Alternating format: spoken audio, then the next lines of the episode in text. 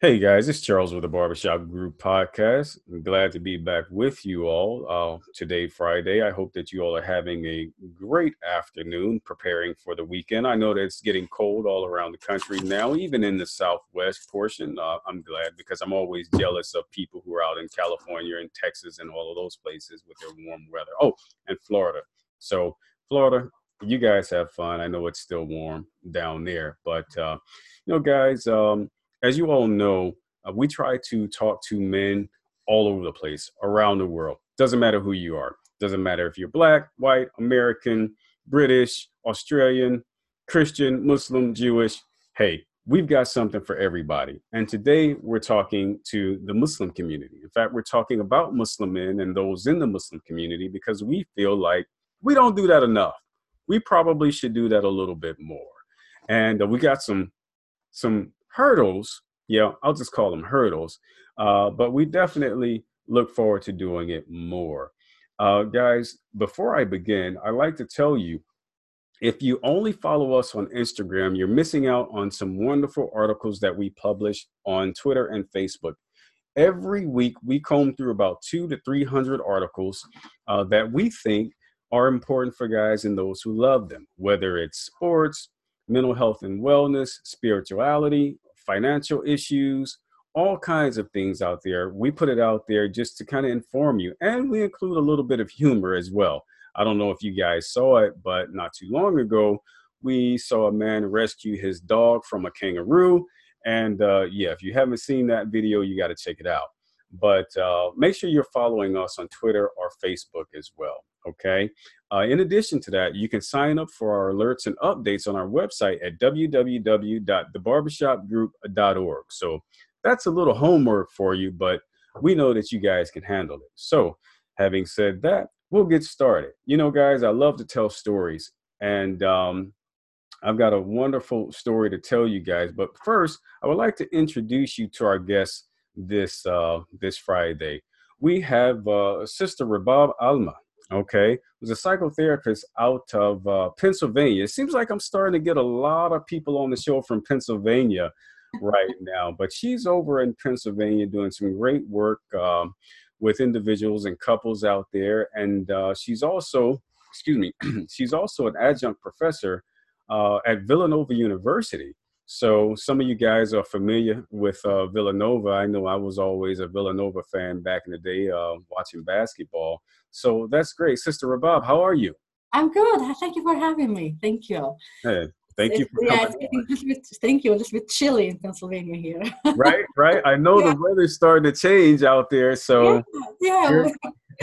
with, the, with the daytime savings, also the days are shorter and the nights right oh man, yeah. Days days are days are shorter, light nights are longer and yes. colder, right? Yeah. Yes, yes. Um, so so yeah, thanks for for spending some time uh, with us today. You know, um, you know, I said uh, I have a story to tell you guys. You know, uh, probably I would say, hmm, it's 2019. I'll go back about 16 or 17 years. I'm living in New York, and um, I was at a mosque in New York.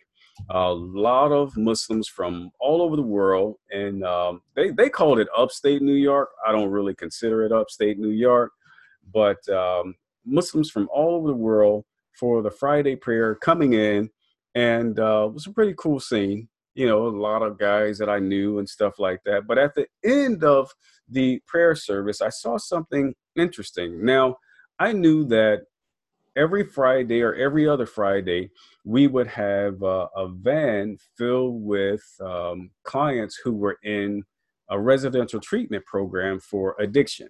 Okay, they would always come out. Some of them were Muslim, some of them were learning about Islam, some of them just kind of wanted to get away from the rehab facility, right? I get it. Uh, but on this particular day, there was a young lady who was getting some of the clients into the van as they were getting ready to uh, depart. And she was wearing a hijab, she was wearing a scarf, and um, she was speaking Urdu. And I was like, oh, that's cool. She's working with addictions clients. That's pretty neat because, I mean, where I was from, you didn't really see a lot of immigrant children working in social work related fields at the time. You just didn't. I mean, you saw doctors, you saw lawyers, accountants, stuff like that, but they weren't chemical dependency counselors, right? So I walked up to her uh, to talk to her about the work that she was doing because it was something that I was interested in uh, before I started, you know, going to school for it, right? So she was like, uh, yeah, n- no, I'm not a worker. And I was like, oh, oops. And I mean, you could hear a pin drop. I was like, uh, my, I'm sorry. And all of the other Pakistani aunties who were sitting over on the side, Sister Rabab, they started to look at the girl like, mm-hmm. They, they really, you could tell that they had some, some things that they wanted to say, but instead they communicated with, with their eyes. And it dawned on me that she was also a client. Yeah, she was a client. Mm-hmm. And even I, at that time, uh, being a little bit naive, was just like, whoa, you mean to tell me you're you're Pakistani American Muslim and you're a client in this program? Like that doesn't happen. yeah. Yeah. sure. but, right. But sister Bob, but but it you know, and we I mean we're laughing about, about this, but it does happen. Oh it, yes, it, a lot. I mean a lot. We don't talk about it. That's a different story. Mm, yes, yeah, so it does happen. Why aren't why aren't Muslims talking about it? Well, I mean, there are a lot of reasons. In, te- in general, mental health issues for Muslims is like a, a taboo. We don't talk about it. It's a mm-hmm. Yeah. Because one day I walked at this Arabic uh, store and uh, and he said, uh, I said, I'm a psychotherapist. He said, Oh, so you work with the crazy? Oh. wow. I said, no, I have a therapist myself.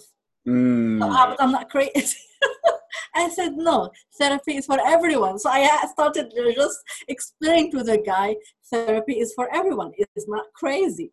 Right. So this idea that uh, therapy is for crazy, for people who are not stable, for and um, we kind of stigmatize people and kind of put them in the corner. These people are crazy, so don't deal with them. So mm-hmm. no one wants to be labeled as crazy. Right. So that's why they don't go to therapy. Plus, mm-hmm. this image of our family is perfect you know we're doctors we are lawyers we are professionals we are you know so no we don't have that issues mm-hmm. Okay? Right. so it's that's why it's very difficult. And then sometimes like i receive phone calls from people and say no we are a loving family. We don't have any problem. It's just this little this little issue that happened from the outside somewhere somehow. But no one is actually doubting that you are a loving family. Actually, issues happen in loving families sometimes because it's too much love is going on, too, too much enmeshment everyone. right, right, right. So, yeah, yeah, no, too much investment. Oh, the stories I could tell anyway, uh, but I won't. I won't. You know, Sister Rabab, I, I, I gotta ask. You know, what are some of the struggles that you face in the Muslim community as a therapist? So first of all, the stigma.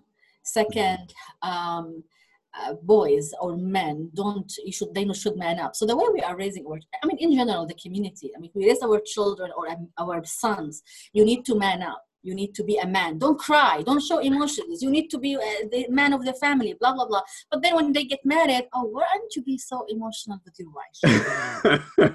Why aren't you romantic? So i mean you raise them for 30 years to be just I mean, with no emotions, and then suddenly he's gonna be, you know, emotional and can express his love. I mean, this is like mixed messages. Right. So I think it's the way we deal with our, we deal with emotions as if it's a girly thing. Yes. And it's not a girly thing because right. men and women don't we all both have hearts, emotions? Because yes. mental health is about feelings, thoughts, and behaviors, and right. we all have that. That's right. So as long as we have thoughts and feelings and then we behave accordingly, then we need to take care of that to be able to uh, strike a balance in our lives. And that apply to applies to men and women. Yeah. So men, uh, uh, for instance, you will see, for instance, women have this support group. They call each other, and they have men don't do that. Men when they sit together, they talk about sports, maybe women and their adventures, right. maybe some uh, uh, cars or whatever it is, but they do not talk about their emotions because I mean it's not appropriate. It's not he is not a man enough. Right. But you'll be surprised to tell you that I have like around maybe 50% of my clientele base are women. Yeah. And and I'm happy to see that because people are acknowledging that they have emotions, they have they, they, they need to deal with that. And mm-hmm. The best way to do that is going to a professional. Right.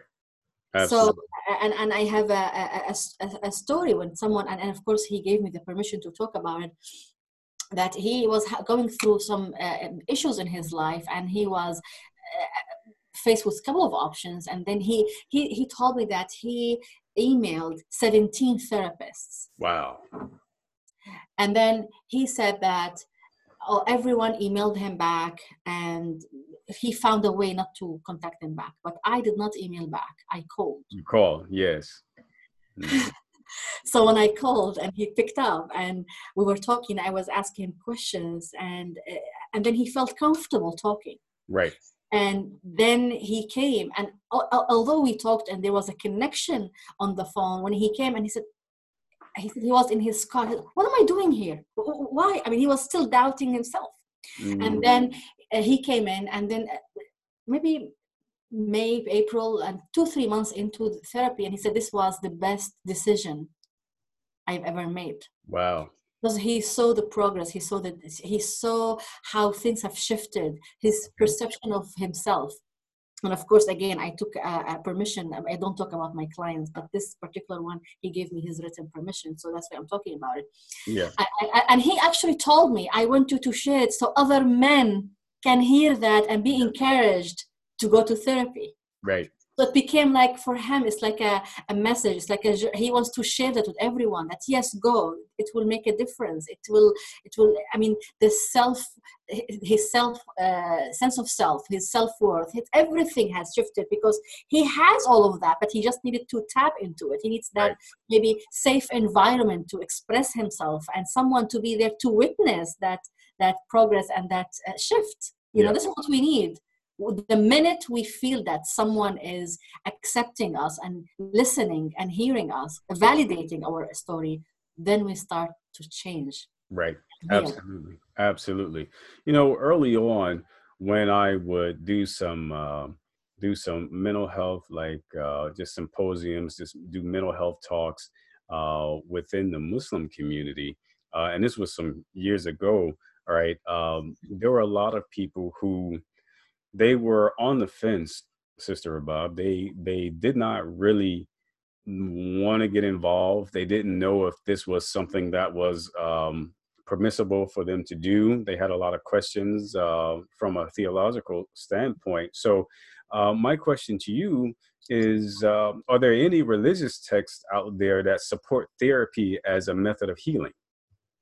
So I have a couple of, uh, I, I, did collect some um, text from this. So in the Quran, if we remember that story when the Prophet was immigrating with Abu Bakr, his companion Abu Bakr, from Medina, from Mecca to Medina, mm-hmm. and they were the, in the cave, and he told him, it's in the Quran, said, "Don't be sad, Allah right. is with us." Yes. He did not tell him, "What's up with you? I'm here, the Prophet. Man up! I mean, what's what's wrong, bro?" he didn't tell him that. He told him, "Don't be sad." Right. he right. acknowledged his feelings. Yes. Uh, and, and another another uh, uh, um, you remember the story of Moses and his mom when she put him in the in the in the river, mm-hmm. and that was um, imagine that for a mother to put her baby in the river right. and just save right. him and and the the, the and i'm reading from the verse because i just want to be accurate. It says thus did we restore him to his mother that her eyes might be comforted that she might not grieve and that she might not uh, know that promise of allah is true. So here there's a couple of lessons here. So he did not tell her you know what? I am your lord and i told you to do so so just listen and shut up. Right. He didn't say that Allah subhanahu, uh, Allah subhanahu wa ta'ala, he, he actually uh, took an action. Mm. He restored him. He returned him back to her. Right. So she does not go do, through grief. That means he addressed the feeling and take, took an action. Right. So, and this applies to psychotherapy. You address the feeling and right. take an action. You take an action. That's right. Yes. Uh-huh. And throughout the Quran, throughout the text, you see that Allah and the Prophet, وسلم, he will tell you that uh, reflect, think about what's happening look Mhm. into yourself that's all what therapy is all about Right. reflect That's right. take be aware of yourself so that's there is no actually contradiction between taking the route of spirituality and the route of psychotherapy. With from the quran you see that. When the prophet actually asked uh, refuge uh, with allah subhanahu wa ta'ala from being sad and from misery and from uh, stress he did. There is a hadith about that. So he didn't he, he never said that oh you need to man up and just have faith and go and pray although prayer and spirituality is and also we in, in, in, in psychology we do use spirituality but mm-hmm. it's not the only route when again when i break my arm i make du- dua and prayer that i will get better but i go to the emergency room to get Right. fixed the thing because i need to use my hand to write afterwards or otherwise i will not be able to do so That's right. That's right. Yeah. so, so there is no contradiction and that's why we need to talk more educate more there is no contradiction Mhm. between having faith and actually use Allah's knowledge, including psychotherapy, because it's a science. That's right. You know, in order to uh, get better and feel better in all aspects of your life. Right. Absolutely. Yeah. Um, you know, I think about Muslims and, and, and mental illness in the community, and we're talking about some of that, I guess, some of the opposition or maybe um, the confusion um, about therapy. You know, how large would you say uh, mental illness runs in the Muslim community? Do you is it is it hard to get numbers on there, or is it is it a bigger problem than what a lot of people like to admit? What are your thoughts about that? So it's hard, very hard to get numbers because of, I mean, they don't report it. And but I did collect some numbers here. I would think that the Muslim community, like any other community, they have problems, mental health issues. Yeah. It might be different, different kind of problems Mhm. according to the community, but but they do have. So I have here some numbers uh, from the APA. Um, uh, American Muslims, uh, they have this article, American Muslims, and they they did some um, uh, studies on the students in Chicago on um, Hamdard Center for Health. And they say, for instance, just examples, adjustment disorder. I mean, the number was 875 students, and adjustment disorder was 43%. The, uh, the students, there were 90, uh, 19%. Anxiety, which is a big thing that I deal with in my practice because a lot of people have anxiety, yeah. 15%. Um, mood disorder, 9%. I would, I'm looking at these numbers and I'm not sure because, I mean, most of my clients, I see them with a lot of anxiety. So maybe the numbers are higher than that. But again, we, it's not reported in the Muslim community. So it's a little bit hard. There is a website, uh, the ispu.org. Actually, it's in base of, of uh, Michigan. They have some information on mental health and surveys Mhm. bullying and other kind of mental health issues so that might give an idea but we're still we still need more research more surveys more studies on mental health issues in the muslim community Absolutely. Absolutely. Well, guys, we'll see if we can uh we can help you all out with that You all are listening to Rabab Alma, a psychotherapist out of uh, the Pennsylvania area, doing some great work in the community there. She's also an adjunct professor at uh, Villanova University and uh, speaks a- around the community about uh, mental health and wellness issues. So, um, you know, I I wanted to ask you there there we know about several hotlines that people can call if they're in distress and going through things. Uh, are there any hotlines that exist in america for muslims today? Yes actually there is the khalil center k-h-a-l-i-l um, it's actually based of chicago new york california in the bay area and los angeles and also in toronto So if you go to their website, um, khalilcenter.com, there is uh, the main line and there is the crisis line. okay And here in Pennsylvania, we have ICNA, Islamic Circle of North America. They have the Shams Clinic, uh, and they have certain days dedicated for um, uh, mental health, uh, you know, services. right And it's a free service here in Philadelphia. So it seems like the Muslim community is is going through that direction to provide um, free uh, services or like at um, reg- uh, you know uh, affordable. I myself in my practice I have allocated slots at, at a, uh, you know lower rates for um, per month for clients because not everyone can you know because it's when you have a private practice and everyone can pay the full uh, charge right. so i think it's, it's it's a it's a good idea to pay back to the community and provide these slots and i know a lot of psychotherapists around the um, nationwide that they do the same thing awesome. so yeah to provide that for the community yeah. Okay great we'll definitely include that information uh, in yeah. the show notes uh, for everybody. So i've got some questions that came from uh, from muslims um, that uh, that i know and then some just some random questions that came from through the through the email. Um, you know one question was how do you coax a family member um, how do you coax a family member who you believe has mental illness to seek therapy? So how do you know, how do you trick them into getting therapy? That's a tricky question. so, so you know, we know that people need to want to come to therapy. Right. I mean, no change or nothing will happen if someone is forced to do anything in life, not alone therapy. Right. We do also acknowledge that when someone has personality disorder, that this is the treatment you manage the condition, and people usually don't consider that they have an issue. Usually, the family member drags them into therapy. Mm-hmm so we need to acknowledge that from me personally if sometimes when you invite the whole family so it's kind of address it as a family issue and try to manage it through the system mm-hmm. can uh, um, set boundaries uh, can shift some communication skills work on the subsystems like the couples or the, maybe the sisters or the siblings in this way that you can really um, help them to attain some more like a healthier patterns in the family yeah. but also i think in general um, you want to let your like you want to be loving like you want to approach your family member like i, I really see something is going on. Are, are you okay? Like in the matter of you need to go i see a problem and uh, you look crazy or no it's like I, I really see you struggling or something is going on. So let's just try to figure out how to do so how to help you you yeah. know? Can i be that supportive person um, you want to pick a, a, good time to talk about that you know mm-hmm. so, you know and you want to maybe offer i will look for you. I will look for you and find you someone maybe you can talk with. Uh, right. uh, maybe you can offer okay i will pay for it if you can do that. You know you, you can find and maybe we want to also avoid certain words again not to tell them crazy or maybe you are try, try to diagnose. I mean you call some people will call you with already a diagnosis like yes. So are, you yes. are you a mental health professional no but i think she's bipolar and she has uh, whatever she has right so how would you get to someone when you're already telling them you, you have all of this you are actually giving all the dsm diagnosis right.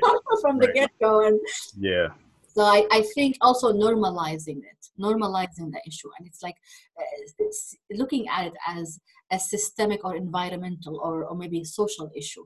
Because you know some of the stuff that all of, most of a lot of the mental health issues we experience because of incidents because of whatever happened in our life it's because of um, um, traumas. So yes. this is environmental. So we need to address it in a way that people feel that loved and accepted instead of accused yeah. and blamed that's right. That's right. the approach. right. Absolutely.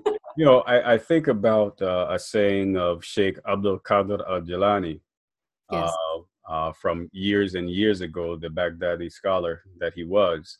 You know, he wrote saying that um, as long as you are in this world, you are in a hospital. Mm-hmm.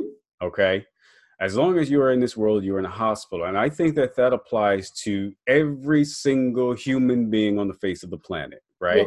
Yes. And, you know, when you think about a hospital, uh, we may be in a hospital, we may be on different floors, we may be in different wards, we may be taking different medications, but we are all in in the hospital. And so I think that that's a good thing to remember when you're trying to uh, get somebody in your family or a loved one or a friend or coworker, whoever it may be, to go to therapy is uh, is to recognize that while you are pushing and pushing and pushing for somebody else to go to therapy, um, you could probably use a dose of it yourself. And I got to tell you, you know, in addictions counseling, one of the things that we always find very interesting is that yeah, you have the addict, but you also have the other family members who believe it or not, they, they, a lot of times they don't even know that they have actually done some things, committed some actions that have have have impacted the addict right? Enabling enabling. Yeah, yeah. They, you know but not just enabling sister. I mean you know it, it's funny. One thing that tends to happen with uh, with families of the addict when we start talking about bringing the whole family together you'll have individuals who are like oh i don't want anything to do with it right? Uh-huh. and as more of the history starts to come out you figure out oh whoa wait so you were a nasty you had bad character with this person before they were an addict. Like, look at how you've treated this individual. Okay. So you got one person who's enabled the addict. You have another person who belittled the addict. You have another person. It's, yeah. So we're all in the hospital, guys. Absolutely. Okay? Remember Absolutely. that. We're all in the hospital. So, you know, um, what do you think? And, and I know that there are Muslims out there who are struggling with things right now and they're not getting help. And, and obviously, you have run into situations in your in your uh, your practice and in your lifetime just dealing with everybody why do you think what are some some of the main reasons why muslims who need help aren't getting help today some of them don't know how yeah some of them um, are so afraid they are full of guilt maybe and shame. Some Mm, people think that, i mean and i see that a lot in the muslim community that yeah i am tested. So i mhm. should accept that test. Mm, right. You know what i mean? And the more i'm tested it's a testimony that i have a bit a good faith. You, you, Okay. you hear it from people. Yes. So um however I, I i try to challenge that because even in the quran it says that what do you think of your lord so if you think that your lord is going to continuously test you he will continue testing you. Yeah. but if you can if you think that your lord will give you prosperity and health Mhm. then he will give you that. You will get what you expect. Yes that's right. That's right. And and and, and, if, if if i am not tested does not mean i am a bad muslim. Mhm. but some people view that because of sometimes some traditional teachings. Mhm. right so test tests and uh, uh, uh, calamities and uh, tough time is a sign of good faith. Mm. yeah. Yeah. No, so I- this is this is one of the things. The other one they people sometimes they are ashamed to ask. They don't know where. Uh, some people uh, think that um, they don't know they are they are muslim uh, therapists.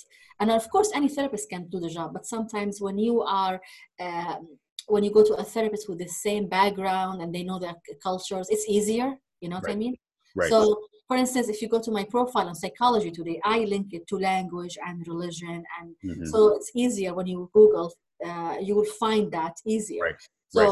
uh, psychology today might be a way to, to to find people in your state for the particular issue you're looking for the Mhm. apa site aamft which is the lmft the, the marriage and family Therapist. right um, um, here in the area in Pennsylvania, there are some uh, organizations that you will see uh, uh, on the website, mental health uh, professionals, and I'm, I'm affiliated with like ICNA or there's ICRA or right so. So there are now there is this awareness, and I, I mean when I do lives, I talk, I go to therapy, so I want to normalize it to people. I'm a ther- I go to therapy, and I, I I will not be. if you are a therapist, you need to go to therapy to keep Right, you right. know yeah So you got to know what you're doing and and what's you get in touch with yourself to get in touch with other people right? Absolutely, absolutely. Because you cannot take anyone beyond what you took yourself. yes You need to take continuously work on yourself to be able to help others if you're in the in, in, in this mission of helping and, and being there for people. Yeah. So um, you can always go to uh, your state uh, to the board and look for therapists and there are uh, resources. Yeah. um, nowadays on social media there are a lot i mean you can uh, uh, look for uh, certain like anxiety depression whatever it is and you will find some people and you will That's look for referrals. Yeah. So yes it's, it's now it's a click away. So it's, it's a matter of having that and actually reaching for help actually is a sign of strength not weakness. Yeah. You know to have the courage actually to be vulnerable and you take the steps and go and invest time and money and energy and be vulnerable in, in front of someone you don't know yeah that takes a lot of courage I. I yes. I, I, I it's a lot of respect for these people men Yeah. and women It does. I'm so glad you mentioned that because you know one of my favorite uh, one of my favorite accounts of Abu Bakr and something that he said was that you know uh, he was really calling out people. He was saying, "Hey, look, those of you who can't show emotions, those of you who can't cry, be kind to those people who can." Okay. Absolutely. So, yes. so if, if you're a tough guy or a tough woman or whatever, and and you know you can't let those emotions and feelings out, at least be kind to the people who who are getting that stuff out. Right? It's very important. It's extremely important. You know, another thing that you did not mention, and I will uh, will say something about because I know. Um, you know, it's something that people have been impacted by was that a lot i think too a lot of people were afraid of of coming out about issues uh, because well i mean what's the ultimate punishment in islam hellfire and so you think about somebody who is an addict or you think about somebody or any type of you know drug use porn use whatever the case may be right you know when you combine or you don't have enough faith and you're gonna go to hell nobody has any incentive to go get therapy at that point. you know? That's an excellent point. Thank you for mentioning it. But actually, how are we? I mean, people, how, how are we to say that you are going to be punished or who you're going to go to hellfire? Or I think even with the issue with the suicide, by the way, I mean, there are, this is right. That's right. Yeah. That's, I mean, I mean, I, mean, I have cases of masajids refuse to do funerals. For those who who yes die by suicide that's right. Ima- imagine the trauma for the family. Yes. You have the trauma and then you have an additional one. An additional trauma right? Yeah you know? So so who commits suicide without i mean they have mental health issue that's right. Yeah. Yeah. So so so i think we absolutely have no right to judge others. Mm. We Yeah. really need to be compassionate and kind. Right. Yeah somehow that gets lost and and i think you know sister rabab i i think that that's something that it doesn't just get lost among among muslims. I think that that gets lost among a lot of people who profess religious Yes. beliefs you Yes, know? yes. I, I I think I think what a lot of people tend to do is they they kind of reserve that mercy and compassion for the elect few. you know, yes yes Just Al- in al- that- although although Right? in all the the, the, the, the, the holy text it always say that uh, god is the most merciful most compassionate and he doesn't say except Except, there's no exception yes, yeah, so we right. it's absolutely not not our place yeah, we need Absolutely. to exercise exercise compassion kindness mercy on all no exceptions yeah, young uh, uh, old um, uh, people of faith, people not in, in- people not in, in faith or whatever. For everyone, we need to be compassionate to everyone Yeah. and just let God do His His thing. Is is is is not Right, our thing. right. you know? yeah, yeah, That's not our specialty. Let's stick to our specialty. Our specialty in this life to be kind, merciful, Yeah. and be understanding to each other. And even in the in the Quran, it says uh, uh, Allah Subhanahu wa Taala was talking to His Prophet. If you were not kind and compassionate, people will not follow you. It isn't. that- He told him that. that's right. And Yeah. if we are supposed to follow, then why can't we follow that? Follow the compassion, the kindness, the mercy, the understanding. Right. Absolutely. No, I, I totally agree. You know, we're we're running out of time, uh, sister, but I do have one more question uh, from uh, from our peanut gallery here, and that question is, um, how do you you because you talk about family systems, right? So how do you know you break away from stigmas uh, in the family uh, when you need help? As you, we have talked outside of uh, doing uh, the the podcast, just about uh, enmeshment and codependency and all of those things. You know, um, I, I, there are so many uh, Muslims out there who are they're they're some of them are are uh, children of immigrants, right? And they have they have a different understanding of family values and how the culture is moving and and what they're doing uh, in America. Uh, and, and they're learning also that some of the things that mom and dad or auntie or grandmom or great grandmom or whoever did, they weren't healthy.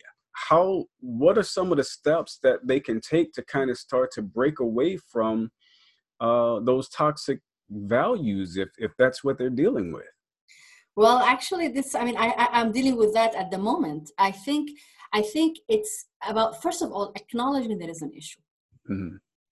Second deciding that you want to break away from that mm-hmm. third starting to set boundaries fourth accept expect that there will be pushback mm-hmm. someone will get upset and it's okay I often hear it in my practice. Oh, but so and so will get upset. I said, and? You got you. Then? Yeah. So I think we need to take the heat. Mm. People will get upset in the beginning, but I, I think the most important thing is consistency. Yeah. Because people will push and push and push to get you out of this new boundary that you are setting. But with consistency, you will bring them to another norm. Yes. And that needs support because sometimes we mm-hmm. doubt ourselves. Sometimes we have this imposter syndrome. I cannot do it. Right. It's too much. It's too much pressure. That's why I encourage people to have a therapist, a support system while you're doing that because we cannot deny the amount or the level of the family pressure. It can be really, really high and intense. Right yeah. and we need to do it incrementally also mm-hmm. we're not going to do from zero to 100 we That's need right. to you know. So i so, so there's a process for that. And i worked with many clients around that.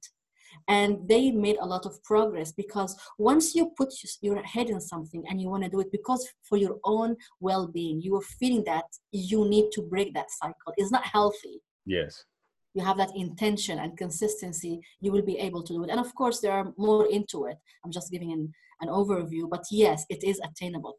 You can awesome. do it. Well, hey, there you go. I'm glad to know that. So, guys, you all have been listening to Rabab Alma, okay, licensed marriage and family therapist out of um, out of um, Pennsylvania, guys, and uh, she's also an adjunct professor at uh, Villanova University. She specializes in uh, family therapy, anxiety, depression, life, and cultural transitions. So, really important things for a lot of you guys out there um, listening. She's also an international life coaching consultant. So, uh, make sure you guys check her out.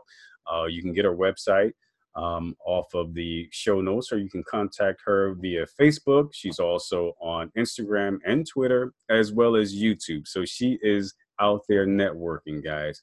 Uh, Rabab, we really appreciate you spending some time with us today.